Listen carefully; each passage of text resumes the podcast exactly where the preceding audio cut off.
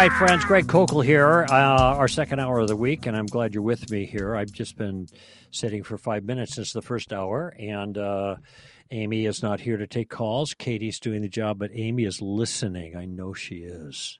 I know she's listening.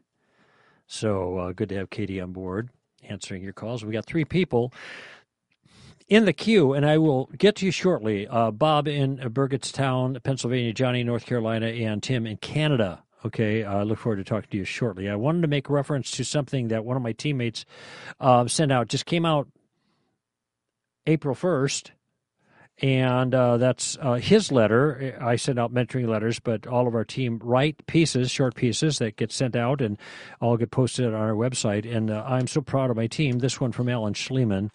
And Alan has really done a deep dive in things like homosexuality and gender and marriage and all of that stuff. And other issues as well. But this piece is just titled, What Is a Woman? And I thought I'd, I'd read a couple of uh, paragraphs from it because it's so well done. It's available on our website. Go to S T R dot org, and it's probably front and center there on the homepage. What is a woman? I address this question in the new book coming out in Street Smarts. Uh, I like the way Alan speaks of it. And actually, I learned something new here. I sent him a note the other day. I said, hey, this is great. So I want to pass it on to you. And what I learned was oh, oh, just a way of characterizing it to make things clear. Because this is an area where there's a lot of confusion in the culture, but not only that, in the church as well. And I think when everyone, I'm trying to think of the best way to put this, when everybody else um, sees the world one way and we see it another way, it is easy to begin thinking that we've got it wrong and we're upside down, not the rest of the world. But I'm just here to tell you, just because the world is confused doesn't need mean we need to be confused, especially on this issue. Okay? Now, this question, what is a woman, uh, came from, um, is it Matt? Oh, God, I'm losing the name. I want to say Matt Shaw. Is that right? Now, see if Amy is here. She, oh, Walsh, thank you. That, that was Kyle. Kyle came through in the clutch. Oh, Matt Walsh, thank you. Sorry, Matt.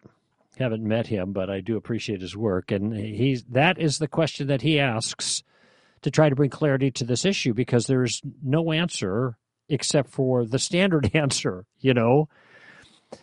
Anyway, in addressing that question, Alan then uh, talks about numerous definitions for a woman, and they come and fall in three categories. One is circular, the other one is absurd, and the final one is accurate. Now, he he, he points out that first, some definitions of, of, of a woman are circular, and that means that they include the term inside the definition. Well, that doesn't help you. Uh, when when you do that. For example, uh, let's see, nuclear power is energy derived from nuclear source. Uh, well, wait, we still need to know what nuclear is. Never mind if you already know it. This doesn't work as a definition because it just goes in circles, okay? So when somebody says that, uh, well, a woman is anyone who identifies as a woman, well, you still haven't determined what the woman is that they identify with.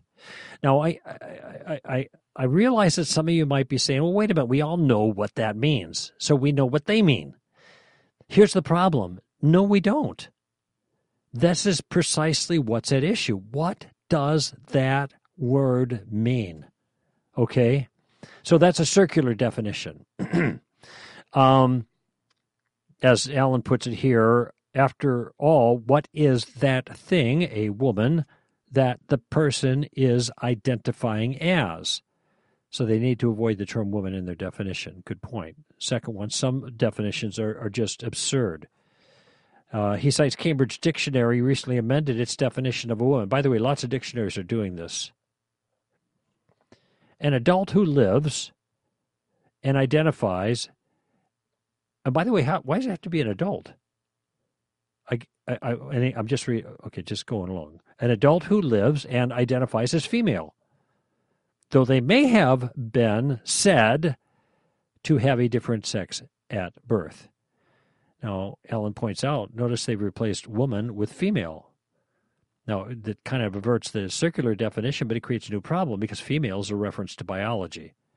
A person who's a female has X X chromosomes and reproductive organs that make bearing children possible. Okay, let me just pause there. That's his text, but it's it's such a common sense notion, and it really is helpful. The female is the one who bears children, or at least has the capability. So you, you could have cats or dogs or or uh, butterflies or anything. What what what what is the difference between a male and a female? It is their reproductive capability, the role that they play in reproduction. All right. And so when speaking of a human being, a female uh, is a person who has an X X chromosome and reproductive organs that make childbearing possible.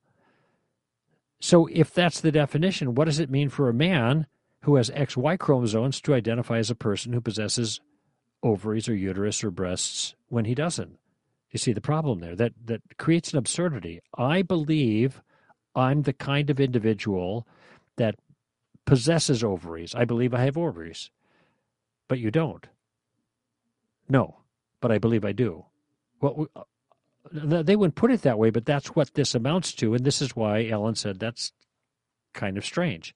It's actually worse than strange. It's just nonsense. And I'm not trying to belittle anybody. I'm just pointing out that this doesn't take us anywhere. Sound. As he puts it, it's absurd. Okay? And then he gives an example similar to a sixty-nine-year-old Dutch T V personality who decided to identify as a forty-nine-year-old and demanded the courts change his legal age. No amount of sincerity, hormones, or surgical intervention can make him younger. He can make cosmetic changes to his body that make him look younger, but he'll never be younger. That's because age is a biological reality that cannot be changed in the same way. A person's sex is a biological reality, okay? Now, um, one last point here, and this is the point that, that I, I really benefited from. He said this way of of putting it, understanding it, has the additional benefit of, of clarifying the answer to another question. How do we know there are only two sexes? These transgender advocates have positive that, you know, because there are intersex individuals, that, that is, not everybody has X X or X Y, but there are abnormalities, all right? That therefore, since there are these variations, which are rare, um, sex must be on a spectrum then, okay? And, uh, and here's what Alan says in response to that. He says, to the idea there are more than two sexes, he said, uh, this is pseudoscience. We know there are only two sexes because there are only two kinds of gametes, that's reproductive cells, that a human can produce. Either your body creates sperm or it creates eggs. You're on one side of the equation or the other. There, there's no way to get away from the fact that human beings as a species has binary sexuality. The male contributes one part, the female contributes another part, and when the two work together properly, they produce a new part, a new human being. This is why, a, no duh, Genesis, male and female, he created them, be fruitful and multiply and subdue the earth. Incidentally, when Jesus was asked about the legitimacy of divorce, it's interesting how he starts. It's in Matthew nineteen. He starts by saying, have you not read that from the beginning he made them male and female? It's interesting that he starts his answer to divorce with an observation that human sexuality is binary, male and female. That's Jesus. I mean, if somebody wants to complain about Jesus, they can do that. But they, but I don't think Jesus is speaking there as the incarnate Son of God. He's speaking as someone who can read the Torah, for one, and who is a reasonably observant human being, because you don't need the Bible to know this. Okay, now some people can't produce sperm and eggs, either because they're, and I'm back to the article here, um, because they're they're intersex or they've had a, the relevant organs removed. But this does nothing to nullify our understanding that there are only two sexes. It just means they're born with or have had a change to their body that prohibits the development of their male or female sex organs. It doesn't mean they represent another sex. If, if a person is born without a leg, that wouldn't declassify humans as bipedal, you know, walking on two legs. It just means that that individual person was born with an anomaly, one leg instead of two. So just because something goes wrong doesn't mean there's a spectrum that's legitimate.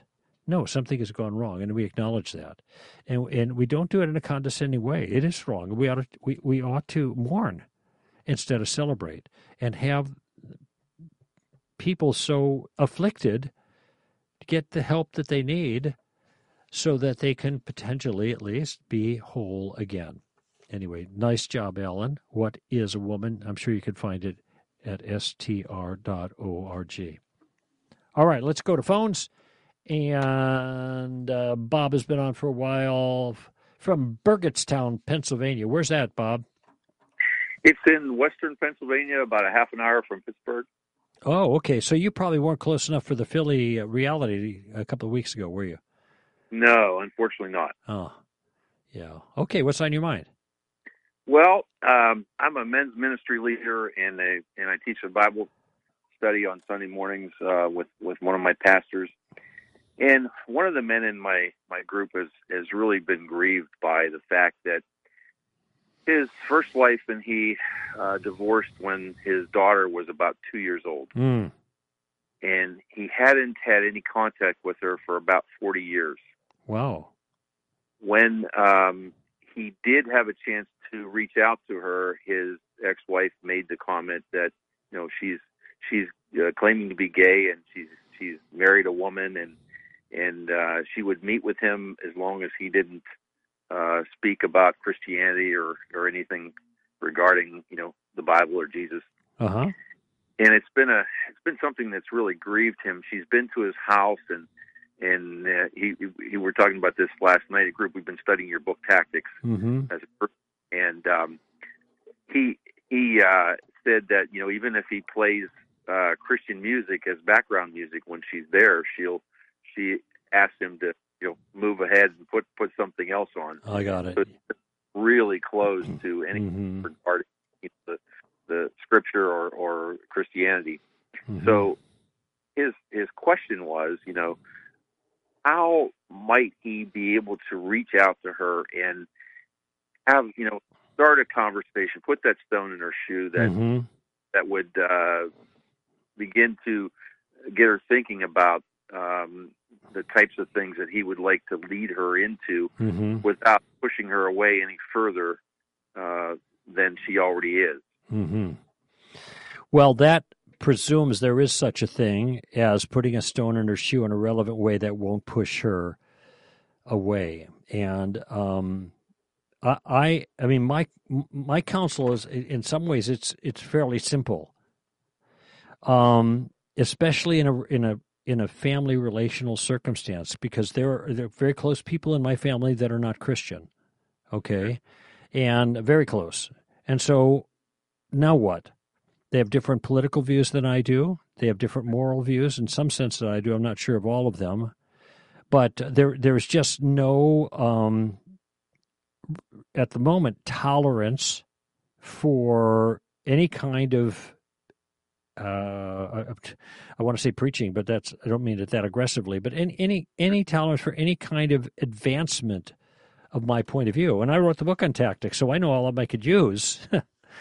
But what I've decided to do in this case is to not convince her of my view in tactically speaking, I mean, using tactics to, but to convince her of my love. Mm. It's the only thing that I, I'm trying to do now. And, uh, and, and I became a Christian when I was twenty-three years old. Lots of times you have people who are, who are Christians and family members that are not, and it's someone on the outside that has the influence. I'm praying a lot for her. Yeah. And I'm trying to show her grace and kindness and not try to show her where she's wrong. She's not open to hearing that. okay? And all that will do at this point is to damage our relationship, and I don't want to do that. I don't want to sacrifice that relationship. Now, sometimes the relationship gets sacrificed, but not in virtue of what the Christian has done. If, for example, the young lady in this situation says, unless you come to my wedding, unless you publicly affirm uh, my lifestyle, then I'm not going to talk to you anymore. Well, in that case, they're asking you to actually do something contrary to your convictions, and and that's you, you may not be able to do that. But the person drawing the line in the sand is the other person, not the Christian. Now, the Christian has convictions about these things, and you don't want to compromise their convictions, but at the same time, it doesn't mean they have to broadcast them all the time. Mm-hmm. And if she didn't want to hear Christian music, okay, well, then she didn't have to. Then don't annoy her with that. She didn't want to hear Christian talk, okay, don't annoy her with that. What can you do? Spend time and show her kindness and love. And, uh, you know, it reminds me of a passage. I'm just going to turn there now. Uh, it's a little different application. But it is, but the principle, I think, is a valid one. And this is chapter three of First Peter. Okay, and it starts out with directives to wives who are not married to Christian husbands. And what Peter says is, in the same way you wives, because talking about patterns of submission here prior to that in chapter two, in the same way, in other words, in like manner of submission, wives, be submissive to your own husbands. Now, this is not a popular notion, but I, I'm not pressing the submissive issue, uh, although that's what Peter says. I mean, that's what we it should be the case. But look at the consequence. That's what I'm after here, okay? There's a behavior that the Christian woman adorns herself with that has a salutary effect or impact on the non-Christian person, okay? Says, so that even if any of them are disobedient to the word, they may be won without a word by the behavior of their wives. Now, in this case, the behavior of the wives is submission to the husband, okay? But the concept of our behavior winning someone over when words are not adequate or appropriate for the moment still applies. And this is what I would tell your friend in the tactics class. I'd say, don't don't try to use tactics. Uh, don't use anything. Th- th- this is not an opportunity for that dad to win his estranged daughter on forty years without yep. contact. I mean, and then to come in and start preaching at her? No, yep. that's not going to work. Now, I know that he's doing it out of concern for her, but this is where sometimes we just lay down that sword and we take a whole different approach. We're not affirming. We're not agreeing, but our silence isn't necessarily agreement. And sometimes we feel, well, if I don't say something contrary to it, they'll think I'm all okay with this. No, don't don't worry about that. Pray. Be kind. Go have dinner with her and her her you know significant other, and and uh, hang. Just do it. Do normal stuff, and just show love for this gal who hasn't experienced paternal love for a long time. Let's face it. And I don't know the circumstances. I'm not blaming Dad. I'm just saying, you know, he's a stranger to her. Sure. And so to come in and show her a kind of a a, a non-judgmental love, he's not fussing with her about things. He's not criticizing. He's not looking down his nose. He's not looking, acting like he's on unholy ground when he's there. But just being generous and gracious, gracious that can be very powerful. Now, it also can be very hard to do. And I acknowledge and to, that. Okay. Try to build that relationship with her. That's right. Now, uh, have do you know who? And I almost always butcher her first name, and maybe Kyle can help me. Rosaria Butterfield. Butterfield. Okay, yeah. yeah, I think I said it right this time. Rosaria Butterfield. Yeah. Now, she was a lesbian who became a Christian over a period of time being exposed or being associated with a, a pastor, two years, and his hospitality. Mm-hmm. And she's written a couple of books about that. We've had her on the show. And uh, but she's got a, a, a more recent book out that's titled "The Gospel Comes with a House Key." I've actually read that. Oh, yes. Good. Okay, well, t- it you know I might share that with him. Yes. Okay. Well, good. Well, you're in a much better position than I am then to give advice. But you, of course, the concept is pretty obvious. It's the hospitality and the kindness shown people, not necessarily preaching at them about what they're doing wrong, that makes the biggest difference. And uh, and and that's, I think, where he's at. D- he, tell him, don't worry. The pressure's off. Don't worry about convincing her of your view. Worry about convincing her of your love. It could take years. But okay. He's not the only Christian influence or presence in the world that can make a difference, and God's the one who's in charge.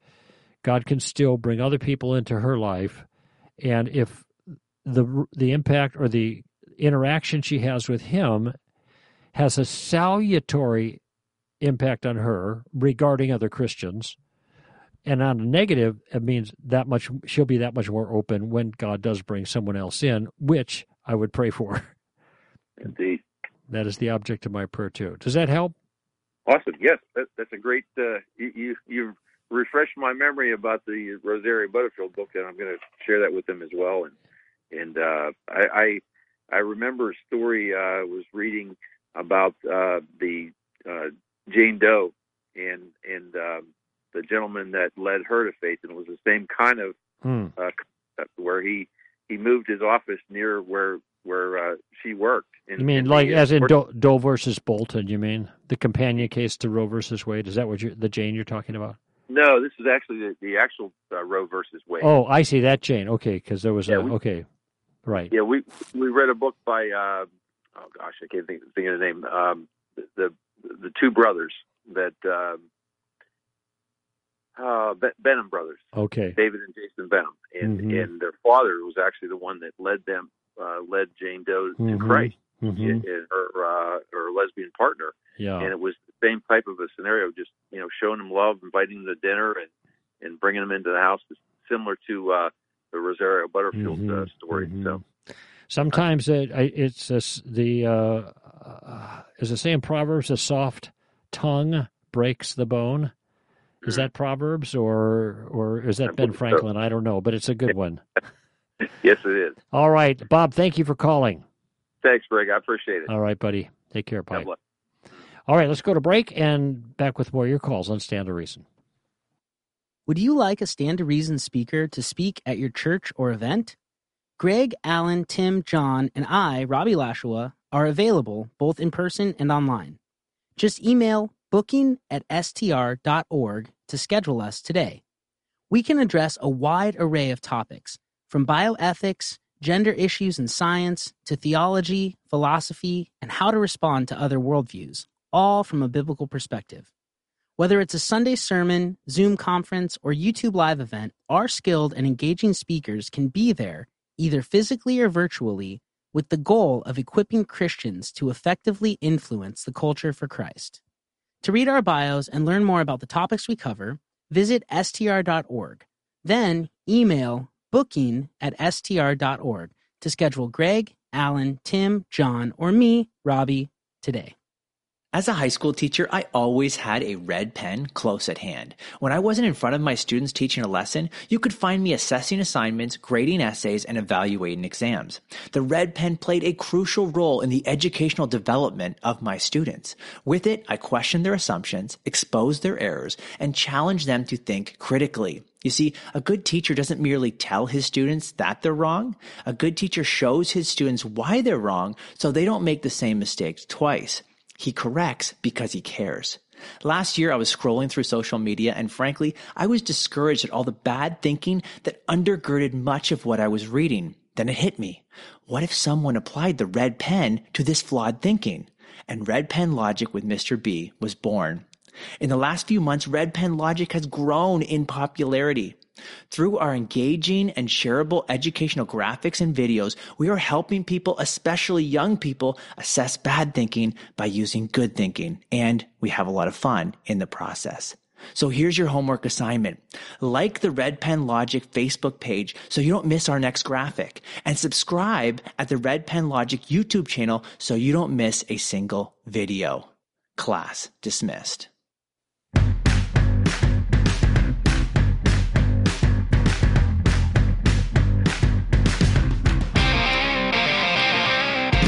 All right, I love that riff. That's my cue that my mic is on. But it is a nice little riff. Greg Koukl here, Stand to Reason, eight five five, two four three, nine nine seven five. got callers on board right now. I'll take us to the rest of the show probably, but it's good for you to have that number. If you're listening and want to call me during the show time, which is uh, Los Angeles time, four till six p.m. Okay, that would be daylight savings time. All right, let's go to Mister Zub. I think that's the Tim I'm calling here. Let me find uh, the button. Is the button flashing? Yes. Hello, Tim in Ontario. Um, not Ontario. Oh, wait a minute. Who did I just? Yeah, is this okay? This is Tim in Canada. Yes, it's Tim in Canada. Okay, it's a different Tim. Sorry about that. Can you hear me well? I can hear you fine. I just got. I, I just imagined I was talking to someone else. All right, Tim. Good to talk to you. Thank you for calling. You too. Thank you. What's your question? Oh, sorry. Um, first I'll tell you what happened the other day. Um, it was around Easter dinner, well after, and um, with my family, my sister and her husband. Um, and I was uh, you know, we weren't talking about much. We don't really talk much about Easter. So I was getting kind of a little bit bored. So um, my nephew with their son, who it wasn't there because he's downstairs playing games on the computer all the time. Mm-hmm. I finally asked him the question, like, which I haven't directly asked him, but don't doesn't don't, doesn't that bother you that he's always on the computer? And um, right away I could tell that you know that was probably the wrong question to ask. And uh, I've said a few things in the past, like made little comments, but not really directly asked them if, why that doesn't bother them. But, um, yeah, they didn't like that. And, you know, I, I, they came up with a few comments about, you know, he said he talked to his mom about it. And she said she, the way she did when her kids were growing up is we let them do what they want so much until they got bored of it. And which I didn't really like that. Wait, answer. She said that she, wait, I, I'm, I just want to make sure I'm getting this right. She said, uh, when you raise the issue of his, his usage, Uh, and I guess this is at your home when this is happening, that it's she at, said, yeah. Say again? It's at uh, where I work. I saw, I see him every day. It's where I work. Oh, where you, there. where you work. Okay, so this is yeah. not a relative. No, this, yeah, no, it's my uh, my nephew. Oh, it's your nephew, but you work with your work, nephew, work. and and how can he be gaming if he's working? Well, he's not working. I'm working. Oh, you're working where your nephew lives? Yeah. Yeah, they live in the basement there. Oh, I see. Yeah. And he's gaming all the time. All the time. And your sister, his mother, says what? She says there's not much they can do. You know, they they know they don't like it, they say, but you know, they're just they're letting it kind of be because they figure he'll do it until he gets bored of it, then he'll go on to something else. Okay, well, Uh, okay, well, this is a parenting issue, and your yeah. sister's his parent, okay? Yeah. To me, what was just offered is not wise. No. He can I, do now, this I, thing that is probably not good for him, and he'll keep doing it until he gets bored. Sometimes they never get bored. Yeah. They just keep doing it and doing it and doing it and doing it. There's a mesmerizing element. It's like watching T V. You know, you just get mesmerized. You get, uh, yeah. you, uh, what's the word, you know, hypnotized uh, yeah. by the by the experience. It's an outer, it's a altered state of consciousness, okay? So I, I, I'm not of the opinion that parents should just let their kids keep doing something that's not really good for them until they finally get bored and then move to something else that may not no. be good for them until they get bored with that. No, okay. Me neither. Having four kids, me neither. Okay, so here's the problem for you, though, Johnny. And the problem for you is that you're Uncle Johnny and Tim. You're not Mom or Dad. Not Johnny, Tim. And so if you tell, you know, Mom, hey, you know, then, she, you know, she, you can you can suggest, but there's not much you could do if yeah. your sister isn't willing to act. And I, I don't know. A lot of times, the you know, the complaint is I have a strong-willed child, and as one person put it, most of the strong-willed child's problem is a weak-willed parent, that the parents aren't willing to put the boundaries down for the benefit and the well-being of the child. And yep. uh, I'm, I'm sympathetic to that because I have two teenagers, an eighteen and a fifteen-year-old, both girls, and yep. it's it's a challenge. It's in mm-hmm. our culture and the kinds of things that are distracting, right? Mm-hmm. So um, And I, you know, I, it, when I think about somebody gaming a lot, I think, you know, get a life. That's not a life. What's that? What is that? That's just, that's just uh, uh, a waste of your life. Now, I, yeah. I, I want to say this though, uh, because without kind of revealing identities, there's some other family I was very close to who had a son that gamed constantly. Okay, now I'm, I'm on the one hand, I'm saying I think this is a dangerous habit. I think it's not yeah. a good, healthy way to spend your life. Okay, you don't learn virtuous things. Okay, when you you don't learn how to be a hard worker and use your time well and be productive and be be uh, diligent at things. I guess someone could say they're learning to be diligent at being good at the game playing, but that's not a noble enterprise in my view. So yeah. on balance, I think that's a problem. There can be there. Everybody is allowed some distraction from reality, you know, on a regular basis because that's called recreation of some sort. That's, but when it becomes life-consuming, that I think is a real problem. Now, now, having said that, in this other family I was talking about, this particular um, young man struck me as being completely consumed by the gaming. In fact, he was quite a quite a proficient at these combat yeah. games, which you pay, play with other people. You can play all over the world with people. Yeah. And another thing they, they, they said it was um there, it was better it was okay because he had friends on the other line that were playing it too, so he's not like by himself, right? So that that made it was more no, easy to let him. Okay. That's like saying I'm by I'm not by myself when I'm sitting in this booth talking to the world. Yeah, I get to talk to you once. Johnny and Tim's coming up, or New York Tim, Johnny's coming up, yeah. and other people. But I really, I'm talking to myself most of the time. I'm alone in a booth. It isn't like I'm building relationships, you know. In a comp. So, so anyway, so that just strikes me as a, a, a poor justification. All right. Yeah. But I will really- tell you about this one individual. He ended yeah. up going in the Marines. Uh, uh, no, he, he went in the Navy because he was a corpsman. And uh, went in the military for four or five years and then learned a bunch of medical stuff and then became a very, very skilled medical professional. Yeah. And I'm thinking, man, it's amazing that he went from this thing, and I thought there's no, this is a dead end for him, that he went into this whole other area. So th- all I'm saying is there can be exceptions to the pattern, but mm-hmm. I don't think it's a good pattern. I think young people ought to learn to be productive. They yeah. ought to learn to be making a contribution. You know, people say, oh, kids grow up so fast these days, and I disagree with them. I don't think kids grow up.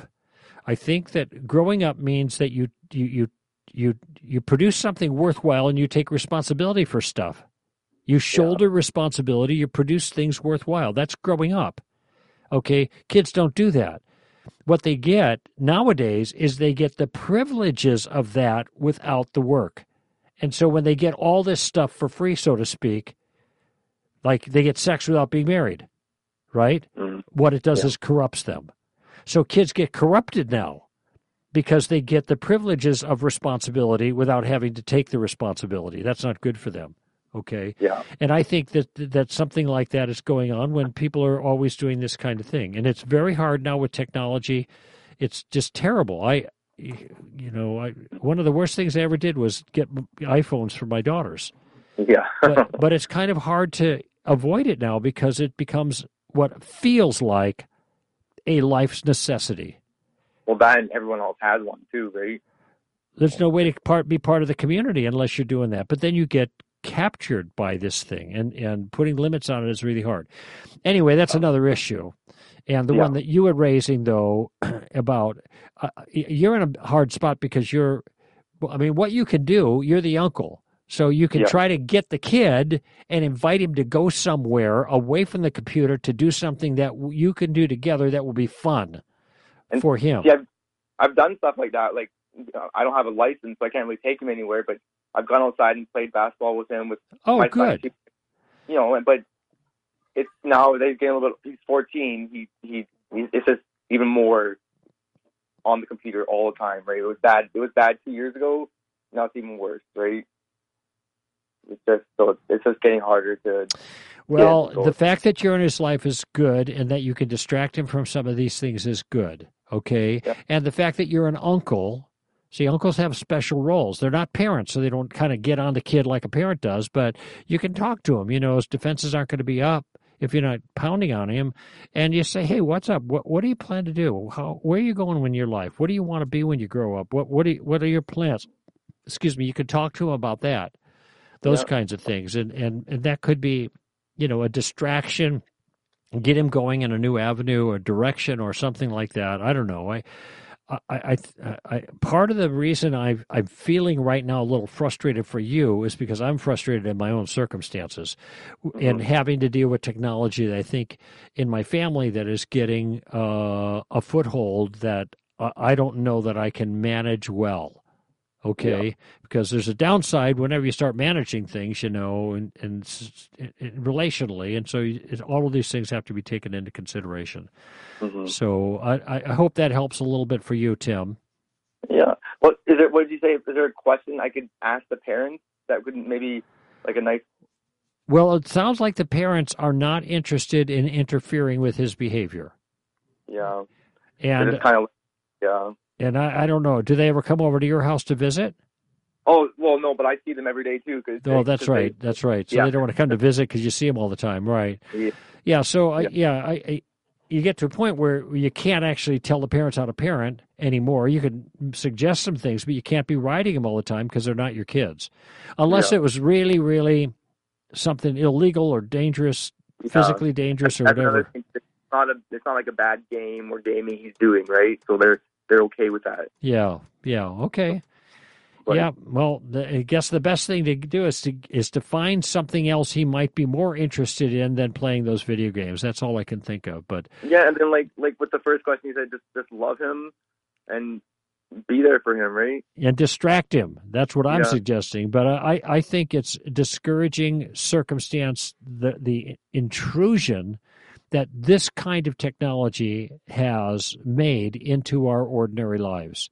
It's an yeah. intrusion, and uh, yeah. I'm not so I'm not susceptible to it. Uh, I mean, I, I can say that honestly. My to- phone is a tool.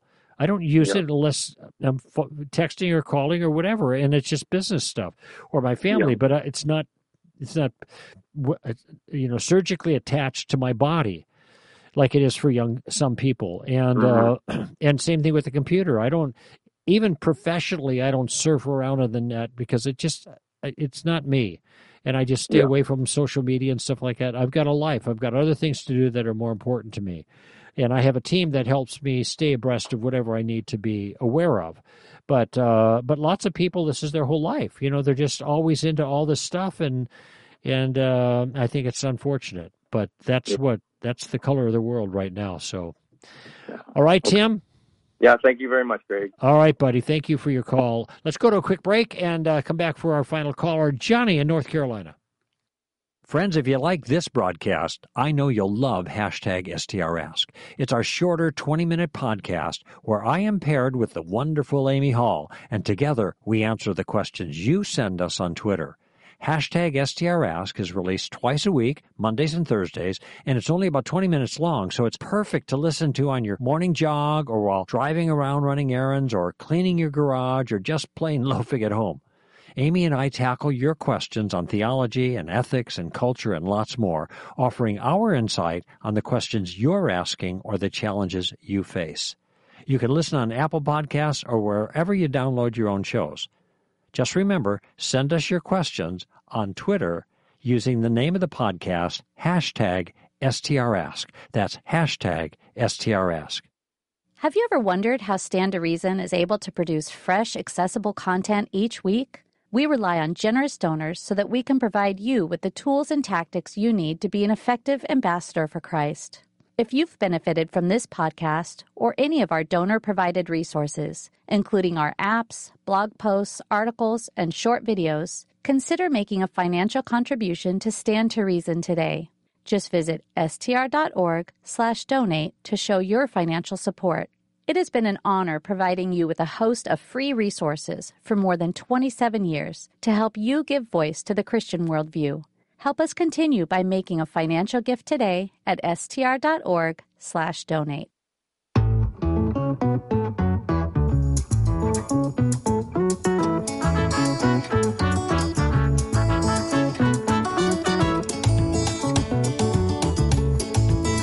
All right, final segment here on our show. And Johnny in North Carolina has been waiting a long time. And Johnny, thanks so much for your patience.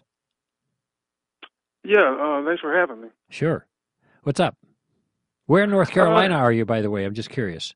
Uh, Winston-Salem. That's oh, north Winston. of Charlotte. Yeah. Um, I'm going to be there in next week, weekend after next. I'm going to be right in that area, but I don't think it's Winston-Salem. But uh, yeah, it's the the triad. Yeah, gotcha. Yeah. Okay. What's up, Johnny? Uh, well, I guess you could say I'm following up from uh, a comment I posted on the uh, video that y'all have on YouTube. Uh, the name of the uh, the video was uh, "The Question That Stops Christians in Their Tracks." Oh yeah. Yeah. I did that and, one. Yes. Um. Well, I was uh, listening to it. You know, I believe it come up uh, via algorithm or something. But I don't know how uh-huh. it came about, but the, the the title caught my attention. Sure, because I'm like, you know, uh, well, I used to be Christian, and that's a question that would definitely be uh, a stickler for anybody. Um, yeah. So the uh, the question that I asked. Uh, in the comments was, why is Christianity so militant? I don't know if it was you that replied to it, but um, I, I didn't reply. Invited... I did. I didn't reply, so it would have been somebody okay. else. But uh, and it, I, it some, might not yeah. have been anybody from our team. It might have been somebody just from the internet. Yeah, admin or somebody. That's that's okay. Uh, they invited me to uh, call into the show, so I was like, okay, let me sure do that. Well, I'm glad you called, Johnny. But I have a question for you. You, you you're. Yeah. Your question presumes something, and the yeah. presumption is that Christianity is militant. And so I'm curious what, what you what you mean by, in, in what sense is Christianity militant? Well, uh, in the video, you was talking about uh, taking a tactical, tactical approach to uh, addressing people who come and say, you know, if I, if I don't believe like you do, does that mean I'm going to hell? Right. Because uh, I think it was Deepak Chopra. Yeah, that's right. Hey, uh, asked you that question. Uh-huh. And uh, I was like, yeah, he's taking a tactical approach to it, and it it brings with it brings a bell with me when it comes to um, how I've seen well. how I've seen a lot of people uh, in the Christian community, can't say it's everybody, uh, they'll stand on the street corners or go to funerals and protest that they're, this person's going to hell, you know, and, and I have... I've wait, wait, just wait, Johnny, wait, just so I'm clear, did you say you've gone to funerals where Christians have showed up and protested that the person who died is no, going to hell? No, I've seen it. Oh, I've seen where people have gone to funerals And, and oh, I see. Okay, I think they were, they were, they were, bi they were gay or something like that. Yeah. Oh, I know. Uh, I know what you're talking about. There's a church yeah. that was in Kansas that used to do this. The guy died, yeah. you know, and uh, somebody should have showed up at his funeral and said the same thing. My suspicion. But would you say that what happened in that case that went on the air and a lot of people saw it? Would you say that's characteristic of Christians? Uh, most Christians. I mean, if, if you really want, I mean, it's it's like. Um, In the video, you're teaching people how to skirt around the question. Wait, in a nutshell, Deepak Chopra wrapped up in a nutshell everything that Christianity stands for. If you're a Christian that's going to go by the Bible. Okay, wait just a second. And, uh, no, you, taught, you could, hold on, Johnny. Wait, you're going a different yeah. direction than the question I asked. I simply asked, do you think it's characteristic of Christians to show up at funerals and claim publicly that the person who just died is in hell? Is that characteristics of the way Christians respond at funerals? That's all I was asking. I said not all Christians. Not oh, not all Christians. But, I, what I yeah, asked you is characteristic. It is or does that seem like you know? Well, it's it's not that that that's what happens with all Christians. No, well, I only case, know of it happening one time or with one group of people. So um, well, I see uh, I see protests or not protests, but uh, on T V where Christians are, you know, just preaching, you know, you're going to hell. I saw one. Oh, well, that's that's true. Well, downtown one time. Well, there are. You know, he had a podium set up, and a sign on it said, "You're going to hell unless you accept Jesus Christ as Lord." Okay. You know, and that came from the Inquisition, by the way. Right. Okay, so uh, my question yeah. is, how is that militant? Because that's the com- complaint. I acknowledge that people do that. I gotcha. Okay. Whether their style is the most effective way to communicate a message is another question, and that some people don't militant like it, they can means, walk away. But uh, uh, it certainly isn't characteristic of Christians to preach on the street. That's very rare. It is characteristic of Christians to communicate a message that forgiveness is available through Jesus, and apart from Jesus, you stand before God with the crimes that you commit, such as they are, and you'll have to pay for those crimes. That is characteristic of Christians, okay? Yeah. So, um, but your claim was, Christ- why are Christians so militant? Did you mean militant? Well, like or- I said, you have expressed a militant behavior on the video, saying let's take a tactical approach to this question. Well, you mean because you know, I use the word tactical, that means I'm militant? Yeah. And it's always, you know, a lot of people, they're, you know, it's it's you put on the whole armor of God. And just a lot of Christians I've met uh-huh. always have this sort of, you well, know. W- let me just, ask you this question. Would you say that there's a difference between acting militant and using military metaphors in conversation? No.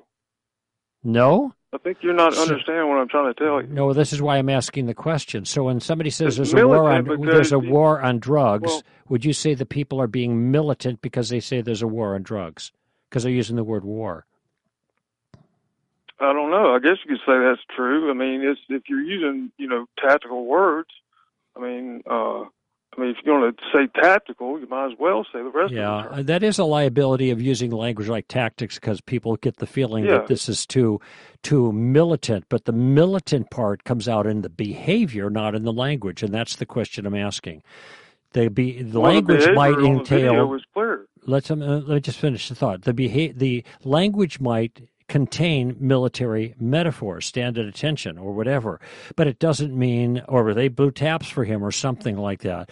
That doesn't, that's not the same as acting in a military fashion or a militant fashion where you're bringing violence. I'm exaggerating what I'm saying. No, that's what I'm asking. And it's just, you know, it's, it's, it's a lot of Christians feel like they're on a mission from God, and they yeah. feel like they have to go preach the gospel. Yes, they do. You know, I mean, not necessarily shove it down your throat, but they're going to still threaten you with okay. death, hell, and the lake of fire, and even demons. Okay, so I understand. You know, you. I think, I was, okay, I think I understand your concern here, but let me explain. What, uh, the, let me try to answer your question. The reason that sometimes Christians seem militant to you um, is because they're convinced that there is danger for people, and they are warning them of a danger that they're convinced is real. Yeah, it goes back to the question Deepak Chopra asked. Well, which is very, it was just very, it was the way he asked. It's a very disrespectful way of viewing the world. Wait, wait, wait. You disrespect people when you ask them, when you tell, when you imply salvation, you also imply damnation. Right, but wait a minute. I'm not sure why. I'm not sure exactly. You're referring to a conversation at, with Deepak Chopra that's televised, and you can get the video. I don't think I was disrespectful to him. Um, some people think the other thing. The, it was no, the other way around. No but, but the question. Salvation. But I'm asking. Hey, let me ask you a question. If your doctor said to you, took a good look at you, and said to you, "You're dying of cancer, and if you don't get this chemotherapy, you're going to be a dead man in a month," would you say that that was somehow cruel or militant? No, that's not, even, that's not even relevant. Well, wait, wait. Why do you think that it's... That question ain't even relevant. Let me... Let me... Okay, now, now, if a doctor wants to try to brainwash me and convince me that I've got cancer... Okay, so, so I agree with you. ...charge me for, you know, that. Uh, that's what I'm talking about. Okay, I agree with you that uh, that that there shouldn't be any brainwashing involved. Brainwashes wait. people, Johnny, and I'm a victim of it, and I've, I've been there, done that. Okay. I spent ten years as a Christian. Mm-hmm. All right, Johnny, let me let me explain my side of this, or my point of view. Okay, I don't know, ahead. Johnny, but I'm going to have to have a conversation. So I'll say some things, and I'll let you respond, and then you be quiet while I respond. Is that okay? Yeah. Okay, good. So um, the, the, the, the I don't agree with brainwashing either, hammering people. I don't know. You've never listened to the show before. You only heard that one video of mine. But what I try to do is explain to people the reasons why they're in peril. People can decide for themselves whether they're in peril or not. To me, it's a perfect parallel to a doctor who uh, assesses a circumstance. He says, you're in danger, and here is the antidote. You can take it or leave it. But offering the antidote and giving the danger is not necessarily militant, even if he's sincere and he's certain in his own proclamation of that. That's my same approach as a Christian person. Okay, your turn. Well, like I said, the only thing I'm referring to as militant is one specific term in the video. Okay, Otherwise, well then you said the terms are military terms, but what your question was, why are why is Christianity so militant? That's what you started with. So now I'm you know, a little confused. We've got past that already. I'm just I'm I'm assuming, uh, you know, uh, we've understood that. Okay, so the it's answer very militant. It is very militant. Okay, so uh, okay, well, well, now you're making the same claim again. Let, let's clear this up. I used a military term, tactics, in my discussion about maneuvering in conversations with people, okay? You're do, using a tactical approach with me, with your questions and your interaction. I'm using the same kind of tactics. Just because we're using what might be called tactics doesn't mean we're being militant towards each other. So let's get the militant stuff out of the way. Uh, what you what troubles you, it sounds like, is that people are who are Christians are convinced that they're correct, and they're trying to persuade other people of that. Is that correct? Yeah. Okay. To imply, you know, salvation is to imply condemnation. Okay, so you don't like the claim. There's a lot of people out there who are, don't have the wherewithal to understand that they might be falling for something that's just like a placebo effect. And it's just it's effective brainwashing. Well, I would. That's the question, isn't it? I mean, brainwashing is a pretty strong term, but the question is whether it whether it is a placebo effect or not. If it's a placebo, it's only a placebo because it sounds good, but it's false. So you have to have some reason to believe it's false, even though it sounds good, to call it a placebo. So why do you think that Christianity is false? Well, for one, there's no way to prove that hell exists. Okay, you take away hell, you might as well throw salvation out the window with it.